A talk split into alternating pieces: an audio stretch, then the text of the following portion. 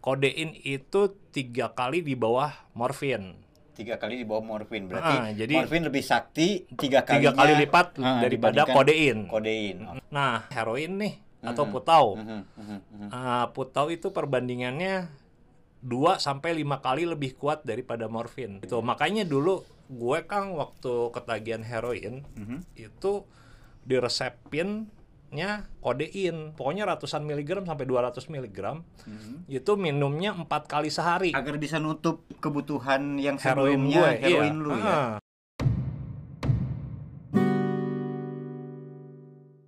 Ya, kawan-kawan, Indonesia tanpa stigma nemenin lagi. Tri Rwanda sama Patri biasa lah. Ya. Sales obat. Rasa pura gue ngebayangin lu jadi sales obat, Pat. Gitu ya. Jagoan siapa? Nantilah. Pedagang kecil farmasi. Coba para pedagang besar farmasi eh, tolong ya sponsori kanal ini. ya kawan-kawan kami akan bahas satu apa satu topik yang ini jadi pertanyaan teman-teman juga Hmm. kawan-kawan juga pernah ada yang nanyain tuh Pat Oh ya.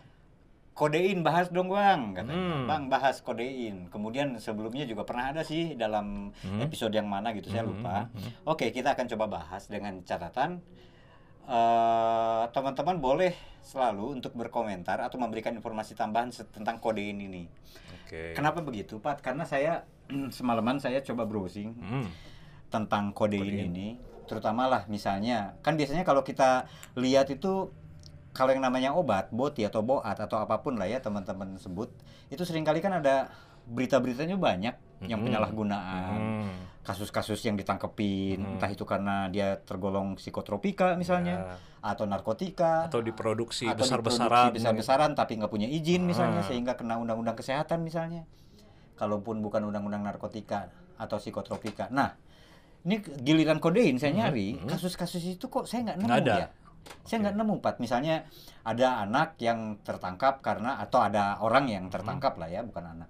Ada orang yang tertangkap karena misalnya eh, jualan kodein. kodein, misalnya Ah. atau mabuk kodein Ah. gitu. Itu saya kok jarang entah karena kurang teliti Atau ya. di browsing lu nggak nggak nemu tuh, nggak nemu. saya nggak nemu. Belum nemu lah mungkin. Ah. saya nggak tahu. Makanya teman-teman boleh deh apa namanya berbagi informasi ya. Kalau memang tahu ini kasus juga karena kodein itu setahu saya kan dia narkotika golongan tiga ya pak Narkotika. narkotika kan Iya. Di di bungkusnya ada tuh lambang lambang palang merah itu. ya palang Ah. merah itu ya yang eh, Narkotika. silang ya silang Ah. silang merah dan itu berarti kategorinya narkotika Iya. artinya orang nggak bisa sembarangan untuk dapetin itu Hmm. untuk jualan itu juga kan gitu Iya. Nggak bisa dong Iya, dia dia ketat ya eh, apa produsennya harus pedagang besar farmasi Hmm, itu. Hmm, dan hmm. itu juga biasanya BUMN tuh Kimia Farma Iya, atau apa. Selevel itulah ya, ya yang, selevel itu. yang uh, besar. Kemudian Hmm. juga eh, penyerahannya itu eh, sesuai dengan pakai resep pertama kemudian harus menyerahkan identitas. Oke. Gitu. Dan itu memang eh, KTP-nya taruhnya? Ah KTP. Kenapa kemudian eh, lu nggak nemu gitu di Indonesia? Itu emang kodein eh penyalurannya itu udah sesuai gitu Hmm. dengan dengan Skema. skema Ah. skema narkotika gitu kan. Undang-undang narkotika sebenarnya kan ini eh, tujuan pertamanya adalah mem- menjamin ketersediaan narkotika untuk Oke. keperluan pengobatan kan untuk medis itu ya Iya. Ah, gitu itu udah udah sesuai jadi bukan pelarangan yang digunakan atau tapi pengaturan-pengaturan ya Iya. regulasi yang menjamin negara harus menjamin itu. Makanya kimia farma produksi Oke. gitu. Oh kimia farma memproduksi, Memproduksi. ya oke. Nah kodein ini eh, saya kalau telusurin itu kan opioid ya Pat ya? Yep. Oke. Sebagai opioid Mhm. lu kan juga pedagang besar eh pedagang kecil opioid ya? Ya ya itu teh Ah. itu teh gimana sih? Artinya eh, gini eh, kodein yang saya tahu Mhm. itu biasanya dia penghilang nyeri kan ya pereda Kalau nyeri pereda nyeri- opioid itu udah pasti dia pereda nyeri Ah, ah. Ah. Eh, tingkat sed- eh, men- apa eh, ringan sampai sedang katanya gitu Ya. pak kalau saya baca di eh, beberapa literatur Hmm. jadi eh, apa namanya kodein itu termasuk yang itu jadi Hmm. misalnya pereda nyeri untuk tingkat yang rendah ringan ya Mhm. sampai ke yang sedang Mhm. Nah, kemudian dia juga bisa untuk obat batuk, kan Oke, gitu. iya. Obat batuk katanya eh, Betul, kodein juga. betul. Nah, sejauh yang lu ketahui sebagai Uh-huh. pedagang kecil opioid, Uh-huh. itu emang efeknya seperti apa sih eh, kodein? Ini kan ditanyain juga. Kodein ya. Yang pasti tadi eh, pereda nyeri. Oke, itu Kemudian karena opioid ya. ah, karena opioid. Kemudian opioid juga itu kan dia depresan ya. Jenis obatnya dia menekan susunan saraf pusat. SSP itu. Ya, susunan saraf pusat sehingga napas menjadi lebih eh, pelan gitu ya. Oke. Terus juga detak jantung juga melambat. Hmm, hmm, hmm. Itu itu depresan. Kemudian jadi ngantuk, Iya. biasanya gampang tertidur. Itu eh, ciri-ciri eh, opioid gitu. Makanya sama opioid tuh. pada umumnya begitu ya. Iya, ciri-ciri opioid gitu. Pereda dengan- nyeri, Hmm. pereda nyeri, kemudian dia depresan. Sama dengan morfin ya berarti. Nah, opioid itu kan gini, eh, di dalam tanaman opium Uh-uh. atau nama latinnya Papaver somniferum itu, Ya. itu ada zat aktif namanya morfin, Aha. kemudian kodein tadi, Kodein ada di situ juga Iya, ya. eh, sama tebain. Tebain ini eh, banyakan diproduksi untuk obat-obatan di Amerika banyak nih kayak oksikodon, oksikontin dan Oh, seterusnya oke, oke, gitu-gitu. oke. Gitu. Nah, eh jadi turunannya gitu dari Dari opium tadi. Opium, Ah, morfin. hmm. kemudian ada yang eh, semi sintetisnya morfin itu heroin namanya. Mhm, mhm, gitu. mhm, mhm. Nah, eh, ini sebagai perbandingan ya, kayak misalnya gini, eh, morfin itu eh, kekuatannya, kekuatan analgesik ke per- pereda nyerinya, Pereda nyeri ya, analgesik Nah, ya. itu eh, satu per 360 dari acetaminophen atau paracetamol. Oke, oke. Jadi Berapa berapa? satu banding 360. Jadi dengan minum sebut aja Morfin. kalau itu minum morfin Hmm, satu, Heeh. berbanding dengan 360 60. paracetamol. Yes. Dan- Jadi bisa langsung cager wehnya berunya. Wehnya. iya, iya, pereda nyeri lah gitu. Nah, Oke. kodein Heeh. Lu li- literatur dari mana itu? ini dari ini artikel sih dari Washington Post, tapi dia Oke. ada lah itunya. Hmm, Artinya kredibel Eh, lah ya iya, ah. datanya. Hmm. Terus kodein itu eh gini, kodein itu tiga kali di bawah morfin, Tiga kali di bawah morfin berarti Ah, jadi- morfin lebih sakti tiga kali tiga kali lipat Ah, daripada kodein. Kodein, oke, oke perbandingannya kayak gitu ya. Ah. Oke. gitu. Nah, eh, yang paling banyak di pasar gelap itu kan heroin nih atau putau. Mhm, mhm, mhm. Eh, putau itu perbandingannya 2 sampai 5 kali lebih kuat daripada morfin. Sebutlah 5 kali lebih kuat Lima daripada morfin ya. Kuat dari morfin. Gitu. Makanya dulu gue kan waktu ketagihan heroin Mhm. itu diresepinnya kodein. Kodein. Kodein eh 150 mg gitu atau berapa lah pokoknya ratusan miligram sampai 200 miligram Mhm. itu minumnya empat kali sehari Agar bisa nutup kebutuhan yang heroin gue heroin iya. lu ya. Ah. Oke, berapa berapa ratus? sebutlah 150 sampai 200 Hmm. miligram ya gitu Kodein gini, Pak. eh, biar dan itu minumnya empat kali sehari empat kali sehari. Ah, Minum- tiap 6 minum jam dulu. berarti kan Tiap 6 jam. Nah, Pat, biar orang awam juga bisa ngikutin obrolan eh, ini, Pat. Hmm. Gini, si kodein yang lu minum itu, Mhm. kodein itu di Indonesia Mhm. bentuknya tuh kan setahu saya ada yang sirup juga ada kan? ada Terus eh, ada yang tablet juga, Nah, gitu. eh, bentuk tunggal gitu, Pat. Kodein ada yang tunggal ada yang campuran campuran. Ah, Oke. Nah, eh, merek yang terkenal di Indonesia sebelum lu lanjutin sebagai penawar, bukan penawar ya, eh, sebagai pedagang. Sebagai bukan sebagai sebagai apa namanya pengganti heroin tadi gitu kan. Pengganti lah sebut aja dalam sederhana bahasa sederhana pengganti heroin tadi. Itu eh, bentuknya kan ada yang sediaan tunggal juga ada ya? Ada. Ada kodein Ada. sediaan Sudah tunggal, gitu. tunggal. terus eh, me- mereknya apa sih yang terkenal di Indonesia? Ya, ini buatan Kimia Farma ya. nah Coba Kimia Farma tolong nih. Sponsori kami.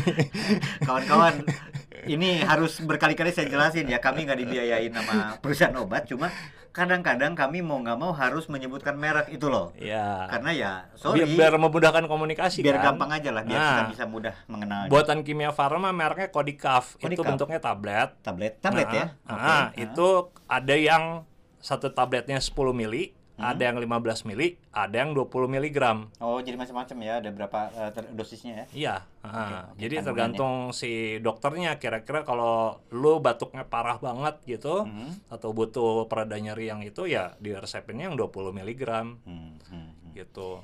Itu untuk obat batuk, Itu yang sediaan tunggal. sediaan tunggal. Ah, nah ada juga nih kayak misalnya nah Yang campuran. campuran campuran ini nggak ada campuran yang lagi Atau atau gini deh, ah, gimana, yang gimana? yang itu kan tadi obat batuk tuh, misalnya Hmm. saya berobat ke dokter batuknya rada parah misalnya nggak enak Oke. banget, Ah. ternyata saya diresepkan oleh dokter itu kodein tadi. Mm-mm. Oke, itu untuk obat batuk jelas. Tapi lu tadi cerita Mhm. itu saat tergan apa em, mengalami kecanduan heroin, kemudian berobat dan kemudian dikasihnya kodein. Mm-mm. Itu untuk apa Pat kodein kok dikasihin ke lu? Untuk untuk meredakan rasa sakitnya atau apa? Iya meredakan rasa sakitnya. Yang tadi yang gua ketagihan heroin itu. Heeh. Ah. Iya. Kok bisa diresepkan kodein ya? Iya kan karena sama-sama opioid. Oke. Heroin itu opioid Mm-mm. gitu. Mhm. Yang tadi ya, Iya. dia pereda nyeri, Iya. eh, depresan, Analgesik ya. ah, depresan, Mhm. gitu. Kodein juga sama, Iya. gitu. Tapi kekuatannya kan tadi yang gue bilang kalau heroin itu lima kali lebih kuat daripada morfin, Ah. sementara morfin tiga kali lebih kuat daripada kodein gitu. Maka dibutuhkan dosis yang tinggi Dosis yang gitu. tinggi. Minumnya juga empat kali sehari Ah, gitu kodein tiap enam jam. ah. Nah, apa bedanya dong kalau gitu? Lu sebelumnya pakai heroin, Hmm. terus berobat malah dikasih kodein yang sama-sama efeknya kan? Iya, tapi kan itu resmi, obat resmi. Oh. Heroin itu kan obat jalanan. Oke, oke, oke, Ah. oke. Karena itu ya, semata-mata Iya. karena itu ya. Ah. Dan Dan, lu- itu kan sebelum eh, apa namanya itu istilahnya tuh detoksifikasi ya Hmm. supaya gua bisa bersih dari he- eh, ya heroin itu tadi. menghilangkan gitu. racunnya ya, Mm-mm. sebut aja gitu ya. Mm. Dan itu eh, apa kodein itu memang diresepkan eh, pada akhirnya Diresepkan, kan. iya. Beda dengan penggunaan heroin lu waktu itu Heroin yang kan memang nggak diresepin. ah, Ah. ah, di- tidak diresepkan, ugal-ugalan makanya kan gitu ya. Ya, nah, maka sebutlah. kemudian eh, lu ke dokter tapi kemudian diresepkan kodein. Kodein pada tingkat tertentu bisa menyebabkan kecanduan nggak? Oh iya, pasti. Jelas ya. Nggak usah kodein, Kang. Apa pun ya. Iya, apa pun. Kalau dikonsumsi rutin. Mm-mm. Hmm. Mm-mm. Kayak apa ya? Yang pernah kita bahas deh, paracetamol gitu, misalnya, ya kan? Lu saat misalnya, sorry jadi jadi nanya ke lu nih. Mm. eh saat misalnya waktu itu mengikuti terapi, ada nggak istilahnya terapi kodein nggak kan? Eh, nama- Beda dengan metadon, kan? namanya terapi simptomatik, Simptomatik. disebutnya. Jadi ya karena gejala putus obat heroin adalah eh, ya gitu ya, eh, apa namanya? ingusan, diare, Mhm. sakit-sakit badan. Badan. Nah, maka eh, apa eh, apa sim apa gejala-gejala itulah yang diobatin itu diobatin. menggunakan kodein. Kodein Nah, pakainya. karena si susunan kimianya sama Hmm, gitu. hmm. Karena opioid itu ya, Hmm. opioid. Nah, eh pada saat lu pakai kodein tadi, Mhm. itu bisa nggak sih orang bilang lu mengalami kecanduan baru? Karena akhirnya me- me- me- apa namanya mengonsumsi kodein secara rutin juga akhirnya. Hmm, Pada iya saat waktu itu. nah ini dia kan namanya program detoksifikasi itu. Mhm. Eh, gua setidaknya gini, si dokternya itu meresepkan kodein dengan dosis yang semakin turun Oke. gitu oke. selama sebulan atau dua bulan lah ya, Hmm. Berapa bulan waktu itu lo? Dua bulan lah ya, dua bulan gitu. Jadi mulai dari kodein nih, Hmm. kodein yang benar-benar benar-benar opioid, Ya. kemudian sampai diresepin tramadol Tramadol gitu. juga ya. Ah, jadi eh, ketika kode ini udah nggak dikasih, Hmm. udah nggak diresepin tramadol, jadi kan turun tuh. Turun ya. Ah, si apa namanya Dosisnya. kekuatan o- opioidnya. ah. Hmm, Dosisnya itu pun berkurang kan ya? Iya. Dosisnya Ah, berkurang ya. ah, sampai nggak sampai benar-benar nggak apa namanya ba- badan gua bersih dari opioid itu. Karena detox itu. iya. Detox itu. Ah. Nah, Pat, eh, setahu saya kodein dalam bentuk obat batuk misalnya, Mhm. itu kodein itu rupanya di beberapa negara pun Mhm. gini lah. Saya saya saya sempat dengar berita-berita yang menyebutkan misalnya kayak gini deh. Salah satu negara di Afrika misalnya, eh, Nigeria itu pernah menarik jutaan eh pil Kodein. kodein. ya, karena sering kali disalahgunakan katanya. Seringkali disalahgunakan oleh orang-orang untuk giting ya gitu ya. Terus kemudian di Inggris bahkan itu kabarnya udah nggak boleh lagi untuk anak-anak karena ternyata cukup berbahaya katanya Oh, efeknya. oh. Bahkan mulai ada penelitian yang bilang bahwa jangan-jangan kodein tidak melakukan apa pun gitu untuk Hmm, untuk untuk pengobatan batuk, atau apalah Hmm, kayak gitu. hmm. Terus kemudian bahkan eh, tahun 2010 atau tahun berapa eh, saya pernah baca beritanya itu di Kanada di Ontario Hmm, itu pernah ada penelitian juga si kodein ini ternyata menyebabkan ya pokoknya gini lah saya nggak tahu apakah penyebab tunggal atau tidak tapi jadi salah satu yang berkontribusi terhadap ribuan kecelakaan lalu lintas di sana. Jadi ada beberapa ada ribuan kecelakaan kan sepanjang tahun misalnya. Itu mereka dapetin kode ini pakai resep atau gimana? Nah, saya kurang tahu, tapi yang pasti saat diteliti, misalnya dalam kalau korbannya meninggal misalnya atau apa dalam tubuh itu memang ada kodeinnya. Hmm. Dan alkohol gitu? Enggak juga? Enggak, eh, kodein Pat, kalau di situ disebutkan. Kodein Jadi murni? gini, 2100 kasus Hah? itu rupanya pada orang-orang yang memang di dalam tubuhnya ada kodeinnya Oke. gitu. Jadi jadi eh, diduga kodein ini jadi penyebab ya punya kontribusi lah terhadap kecelakaan lalu lintas mungkin karena ngantuk atau gimana. Hmm, hmm. Efeknya kodein memang seperti apa sih? Iya, Selain tadi ya, Ya kan selain tadi- lu tadi udah bilang Ah. bahwa itu perdanya nyeri dan sebagainya. Ha, ha. depresan kan, Depresan depresan, kan salah satunya bikin ngantuk. Oke. Gitu. Ya karena depresan itu ya, Mm-mm. maka kemudian lebih tenang kan orang lebih rileks kali ya. Iya, lebih Iya, eh, napas ya, terutama napas itu kan tertekan, kan Mhm. depres ya, Mhm. depres gitu, tertekan, kemudian ya ngantuk gitu.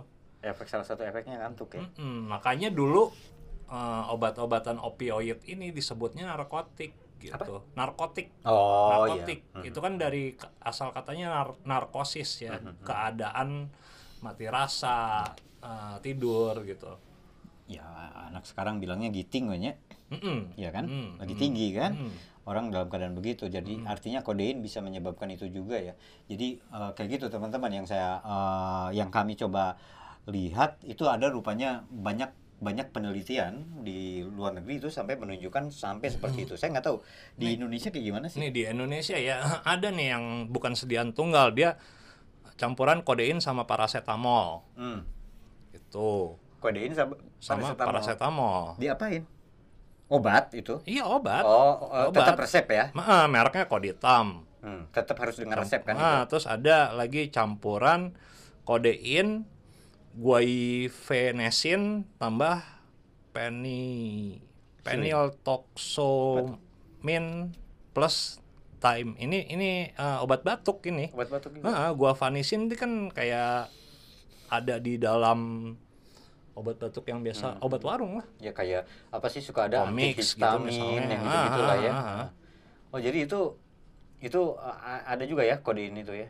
Iya. Heeh. Jadi per per kapsulnya itu ada kodein 30 mg, penotoxolaminnya 10 ml, guafenisin 100 ml, gitu-gitu deh. Mhm. Sirup ini teh. Sirup ya. Heeh.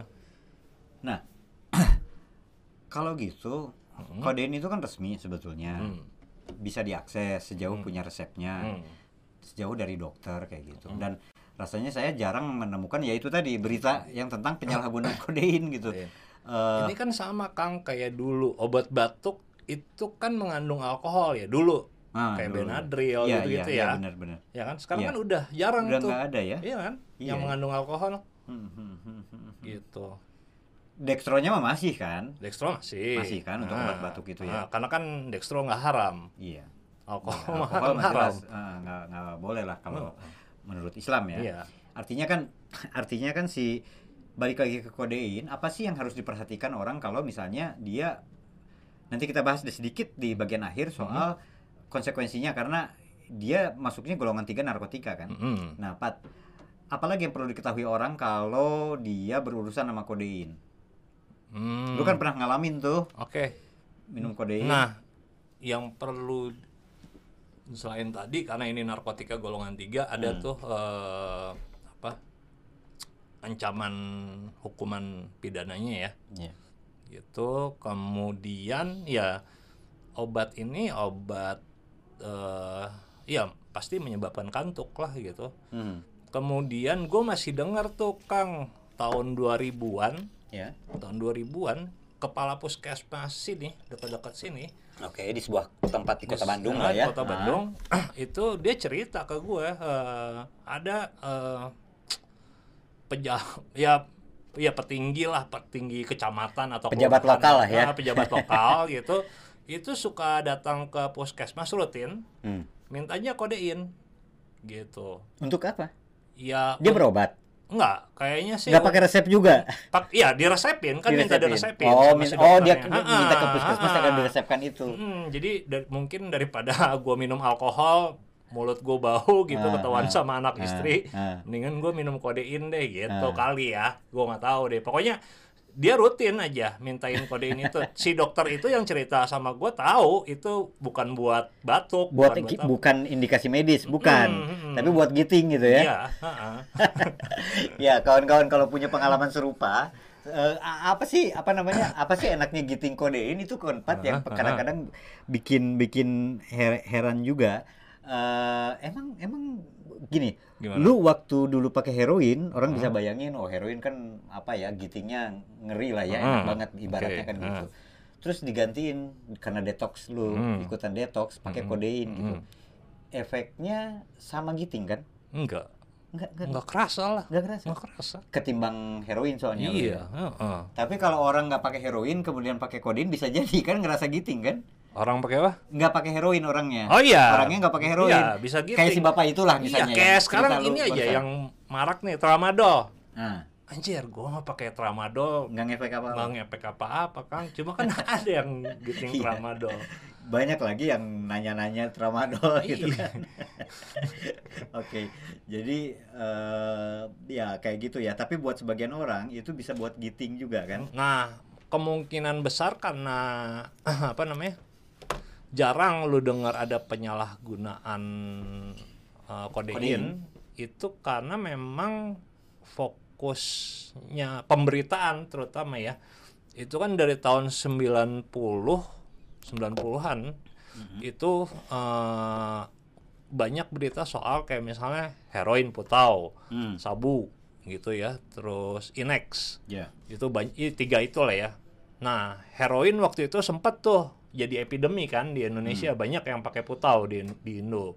Kemudian muncullah eh, terapi-terapi untuk ketergantungan heroin termasuk salah satunya yang kodein tadi yang sempat gue jalanin gitu. Terus ada yang program metadon, Hmm. ada yang buprenorfin gitu ya. Buprenorfin tuh kayak sekarang Buxon, Buxon gitu ya. Ah, Hmm, Buxon. Gitu-gitu. Nah, kemungkinan ya karena memang eh psiko gini. Gua awal tadi nyebut ini sudah sesuai sama sistem kesehatan kita dan ini yang sebenarnya yang gua eh, yang ya saya perjuangkan gitu supaya ini masuk ke dalam sistem kesehatan masyarakat. Hmm. Karena gini, yang tadi saya, saya udah sebutin ya, harganya tuh di di bandrol loh sama pemerintah itu ya itu 52.000 Ya. per 100 eh, tablet untuk yang 10 mili. 10 tablet. Iya, Berarti satunya tuh 100. sekitar lim- Iya, satu stripnya itu 5 ribuan. lima ribuan ya. 5 ribuan. Satu butirnya 500. Kalau yang 20 miligram itu 100 ribu. 100 ribu 100 ribu per box. per boxnya. 100 tablet kan berarti isinya. Kan murah. Ya. Sebenarnya bisa lah kalau misalnya orang pengen giting murah, ya beli aja kodein gitu. Ya, datang aja ke dokter ya. Iya datang aja ke dokter. iya, benar. ya enggak lah pasti dokter juga. Iya, Kalau makanya. dokter yang benar malah ngapain gitu kan? Ya harus indikasi medis satu Iya, makanya harus indikasi medis kan. Iya. Eh, iya. Jadi dibandingin misalnya kayak eh bupre, buprenorfin, Buprenorfin, ya. Buxon lah ya. Suboxone Sebut ya. aja Buxon.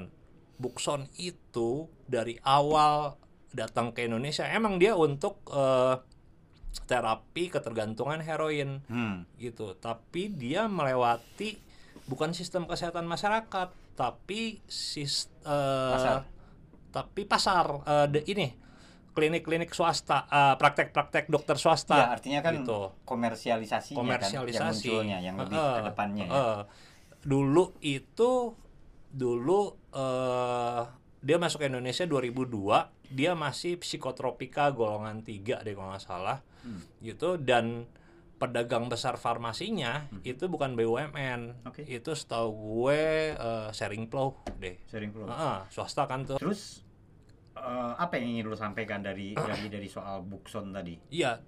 eh Iya dari ya Skemanya ke kan berarti skema itu skema pertama ah, pasar. ah, komersialisasi yang satu skema kesehatan masyarakat gitu kodein, Hmm. Kodein. harganya segitu gitu Makanya yang lu bilang tadi di awal sekali ya bahwa dengan kodein itu kenapa kemudian kita jarang mendengar pemberitaan-pemberitaan kasus penangkapan dan sebagainya karena itu udah sesuai dengan skema yang sesungguhnya harus dilakukan gitu ya. betul Ah. Jadi lewat medis, lewat dokter, meskipun adalah satu dua kayak kasus yang Ya, yang tadi ya, ya. dokternya juga beren kas, karunyain, beren dokternya juga kasihan kali kan. Ya udahlah kasih aja. dan juga kan gini Kang kalau dia masuk skema sistem kesehatan masyarakat itu nggak ada komersialisasi artinya nggak ada promosi oh, iya ada dong. iklan ya, nggak ada iklan. nggak ada gitu. iklan terus juga pedagang besar farmasinya nggak nggak nyuap ke dokter gitu Hmm, Untuk untuk Un- ngejualin ini. Iya untuk ngejualin gitu kan ya biasa lah itu mah menjadi informasi umum ya Iya. publik udah banyak yang tahu gitu kalau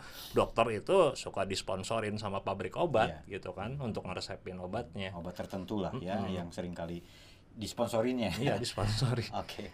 Iya, iya, kawan-kawan eh itu soal kodein, ada lagi nggak soal kodein yang penting sekali diketahui orang nih? Ah, Dia pokoknya yang pasti gini tadi, eh dia masuk narkotika golongan 3, mhm, artinya penggunaannya harus betul-betul ketat dan harus pakai resep. harus pakai resep Kalau tidak, dia akan berurusan sama pidana Polisi, kan? iya. Karena undang-undang narkotika Iya, kan? benar Oke, itu kodein ya. Dan ah. dan kodein ini ternyata efeknya eh, sama seperti obat yang lain lah kalau digunakan secara rutin Pasti dia bisa kecanduan. Nah, bisa ketergantungan Hmm. juga. Kemudian eh, efek ngantuk dan sebagainya itu Hmm. udah banyak diketahui orang dan dia Hmm, berarti sampai hari ini pun ada kodein itu di Indonesia ya Ada. lewat merek-merek kayak tadi. ada ada Di obat batuk juga masih ada. Iya. Obat batuk tertentu Ah. yang memang kayak tadi kan dicampur paracetamol itu kan berarti dia obat pereda nyeri kan Ah. Heeh. Iya, kayak pereda misalnya buat sakit gigi atau apa mungkin ya Iya, iya, iya, Gitu. Analgesik ya. intinya. Mm-mm. Oke. Sip Pak Itu aja, gitu ya. ya. Cukup ya. Sip. Kawan-kawan Oke. cukupkan dulu soal kodein ini. Puas nggak puas, Anda terima kalian terima aja dulu. Yang pasti kami nunggu kami nggak tahu segala hal di dunia ini kan Yes. gitu ya. Nah, teman-teman mungkin tahu lebih banyak. ada eh ya. Ah, bisa jadi kalian tahu lebih banyak dari kami ber- berbagi, berbagi cerita deh di kolom komentar ada selalu kami sediakan untuk teman-teman ya Hmm. oke kita pamit ya Pak Sip, ya Oke. Yuk, makasih banyak Makasih. Yuk, Dah.